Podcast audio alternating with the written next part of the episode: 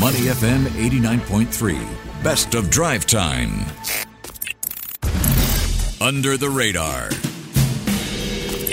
You're listening to Money FM 89.3, and it's now time for Under the Radar with me, Chua Tian Tian. Specialty foam, film, and elastomer or elastic polymers used as uh, insulators in electronics, cars, and more. Now, it may very well be under the radar, but hey, did you know that the global market for elastomeric foam is set to reach 4.46 billion US dollars by the end of 2027, according to a report by Fortune Business Insights. Now, that's a compound annual growth rate of 6.8% during the forecast period of 2020 to 2027. So, quite a bit of money in this arena, and that's why we are going to give you an inside look into a family based manufacturer called Armstrong Asia, which started in 1974 and has since opened 16 factories in seven countries. Now, the company serves mainly OEM customers in a number of sectors with big names including Mercedes Benz, Sony, and Panasonic on their client list. But what are the challenges and opportunities in the manufacturing sector amid rising business cost, and how is the company positioning itself for the future? Now, for more, let's speak to Phyllis Ong, Group Chief Executive Officer at Armstrong Asia. Well, Phyllis, welcome to the show. Hi, hi, Tian Tian. How are you? Thank you for inviting us. It's so exciting as such a niche industry here. So, before we get started, elastomers, foams, that can be a business that is very hard to understand for the man in the street. So appreciate if you could share with us more about Armstrong Asia, your value proposition, and your business model. So, uh, for Armstrong, what we really do uh, is to really look at the area of noise, vibration, heat, and safety sealing pro- um, proposition. So, what it really means is that between the metal and the plastic and the electronics and electricals, there tend to be imperfection. Just taking a, a simple example of, let's say, a water bottle, right? You could have the best material. You can even use titanium if you want, if not steel. But if you do not have a rubber sealing, the water is going to leak. So mm-hmm. if you take that into a car, or you take that into a mobile phone, or a vacuum cleaner, you have a lot of noise, vibration, heat, and sealing requirement. So in order to fulfill these kind of um, technical requirement, the best materials would be generally foam, as well as uh, rubber elastomer and some film. And so we are in really the business of noise, vibration, heat, and safety management. Right. And we talked about the market for elastomers earlier, Phyllis, but help us understand how is the industry landscape like in this space? Is it mainly made up of MNCs or family businesses?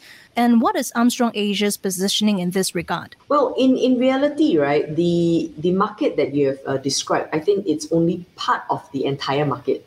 The real market for foam, film, and elastomers, we are talking about at least 100 billion US dollars per year. Uh, but most of it would be in the area of building and construction. Ah, okay. You know, as well as even mattress. A lot of PU foam, they'll be ap- applied for that. But the market that uh, Armstrong is operating in will be what we call the technical uh, foam business, where we customize solutions uh, for for the OEMs, not so much for the construction and for the bedding and the mattress kind of solution. So in this area, actually, there's a lot of opportunity. The overall market, I think, you know, the numbers are in terms of growth rate are not far off from yours.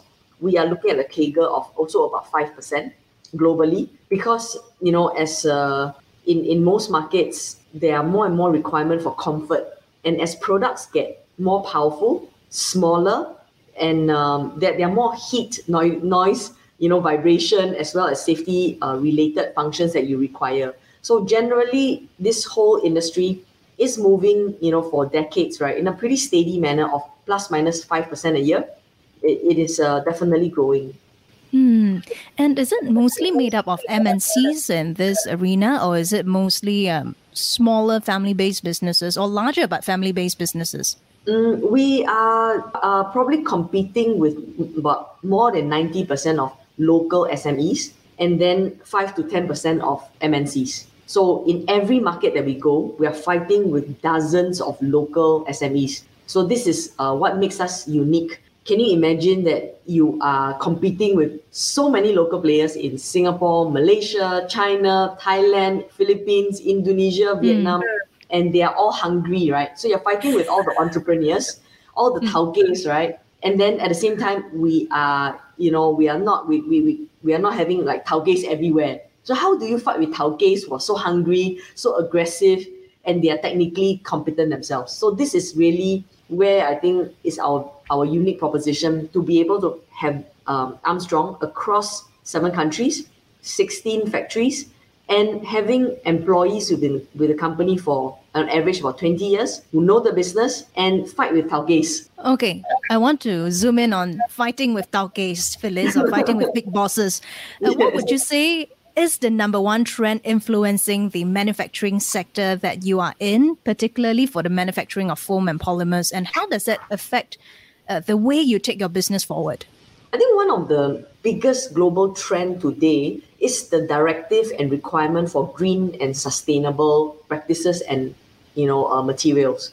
So you know for our kind of materials, which is generally synthetic, the trend is that all the OEMs right now, I mean, when I meet up with people from Bosch, BMW, Mercedes Benz, Dyson, they are all asking for greener materials, more sustainable. You know, how do you waste less? How do you start to track your carbon footprint? So I think um, this kind of trend changed the way that uh, downstream people like Armstrong and even our suppliers need to respond.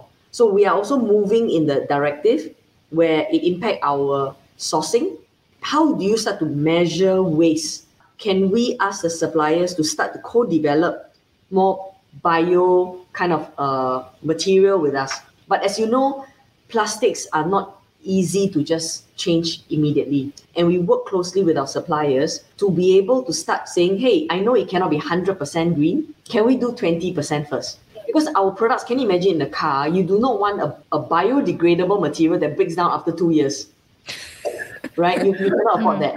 So it's mm. not quite the same as let's say like packaging for for F&B. We need to make sure that you balance the sustainability requirement, but you also need to balance the technical requirement for that kind of product that we are serving. Right. And speaking of that particular balance, we are seeing some global headwinds as well.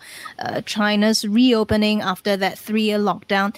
How have all of that weighed on demand for elastomers this year? What are you seeing right now? Mm, the general uh, raw material uh, volatility created a big problem for us, especially for last year. So last year, I've got materials that went up 30 to 50%.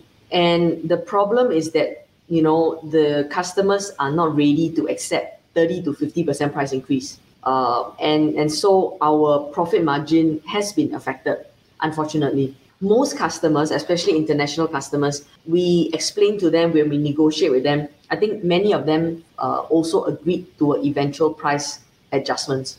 So I think those things are inevitable. So it means that we need to ma- we need to manage our customers and suppliers. We also need to be able to talk to our internal uh, sales and engineering team so that they can also improve their negotiation skills I would say the raw material volatility is a is a very big hit, and I think even this year we expect to continue to see that. Then in the case of China, uh, thank goodness, actually last year we managed to have a quite a stable overall outcome, despite the all the the economic and, and global challenges. And, and last year China still has not opened up. So the good thing is that because we are in nine locations in China, so sometimes BMW is okay, Mercedes Benz is not so okay. Then sometimes Mercedes Benz is okay, but then uh, Toyota is not so okay. So they take turn, right? And in the end, it, it turned out to be okay. We're able to kind of uh, it's a mixed bag, but we're overall able to stabilize. Hmm. Now let's wrap up by talking about uh, specifically about Armstrong Asia as a family-based business in Singapore, what are the biggest opportunities and challenges for you in 2023? I think as uh, we we believe that this year uh, costs may not go down, but it overall should be quite stable. But the demand for the first quarter one and quarter two still looks very very uncertain. Uh, all the international customers and peers that I speak to are projecting that the first half will be pretty much a wild card, but second half should be overall stable. The opportunity for us is that as a regional company who's serving international and regional cu- uh, customers, we believe that the future belongs to those that push themselves to innovate and, and drive this kind of uh, overseas growth because Singapore market is small. Less than 5% of business is from Singapore. 95% are all overseas. So uh, having grown since the 80s to go regional, um, I think we are able to uh, have enough experience and also enough stable talent in our company to continue to attract new talents to also join us and I think pivot forward now. And we are actively driving digital transformation as well as people transformation. So these are the opportunities we see being part of I would say uh, uh, you know when whenever my our customers or suppliers know that we are Singapore based company there's a lot of goodwill from just being a Singapore company and I think a lot of Singapore companies need to leverage on this fact to grow further Mm. And I think that's one point that we might have missed out early on in this conversation is we talked about the number of factories you have uh, around the world, but we did not talk about which are the particular geographical markets you are in. So um, appreciate if you could get us up to speed on that. And also, what are your immediate plans for this year? Where do you intend to expand into, maybe in terms of markets? So, uh, half of Armstrong's business is in China where we have uh, eight factories and uh, one sales office near Shanghai. And the other eight factories are in Southeast Asia. So we have three in Malaysia, we have two in Thailand, and then also in Indonesia, Vietnam, and Philippines. Um, increasingly, you know, like 20 years ago, we have customers moving from business in Malaysia to China. Then 10 years ago, they go from China to maybe even Vietnam and Indonesia. And then now they may come back to Malaysia. So what we see is that the way that um, the customers are operating due to tax benefit and uh, you know able to procure the right talents and etc. They are moving around Asia, but overall Asia still is very attractive. So um, my my view is that um, Armstrong strategy will continue to anchor ourselves to be the best in our business for any customers that are that want to you know produce and manufacture in Asia. Right. And uh, before we let you go, Phyllis, uh, it's International Women's Day week, and we want to pose this question to you: How is it like for you to enter into the manufacturing industry, which is, um, well, to the men in the street, considered to be an sort of like older or a more male-dominated industry? And in what way have women provided alternative views as to how such businesses should be run?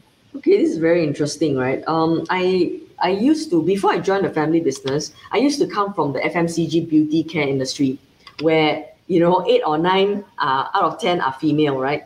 So manufacturing, especially for Armstrong, where half are automotive, the other half are consumer electronics and medical and all that, is the exact opposite. So, but what I, I can see in a in a very positive way is that as the world progresses to become more open and collaborative, I think women have more opportunities to step up and utilize qualities like being nurturing, empathetic, sensitive, supportive, and, and warm, and in some way, like it or not, less prideful compared to men, right? And I think these qualities are, you know, in the past were probably regarded as a sign of weakness in a male dominated environment. But in today's world, having these qualities allow and support that kind of collaborative environment. So uh, very often I found myself, you know, um, being the rare one in the room, but we we are able to add our own value to the table. And I also find that today's men are also more open to hearing from women, you know, and especially as progressive leaders, a lot of the male are, are also keen to hear another kind of uh, perspective to add on to eventually finding the best outcome.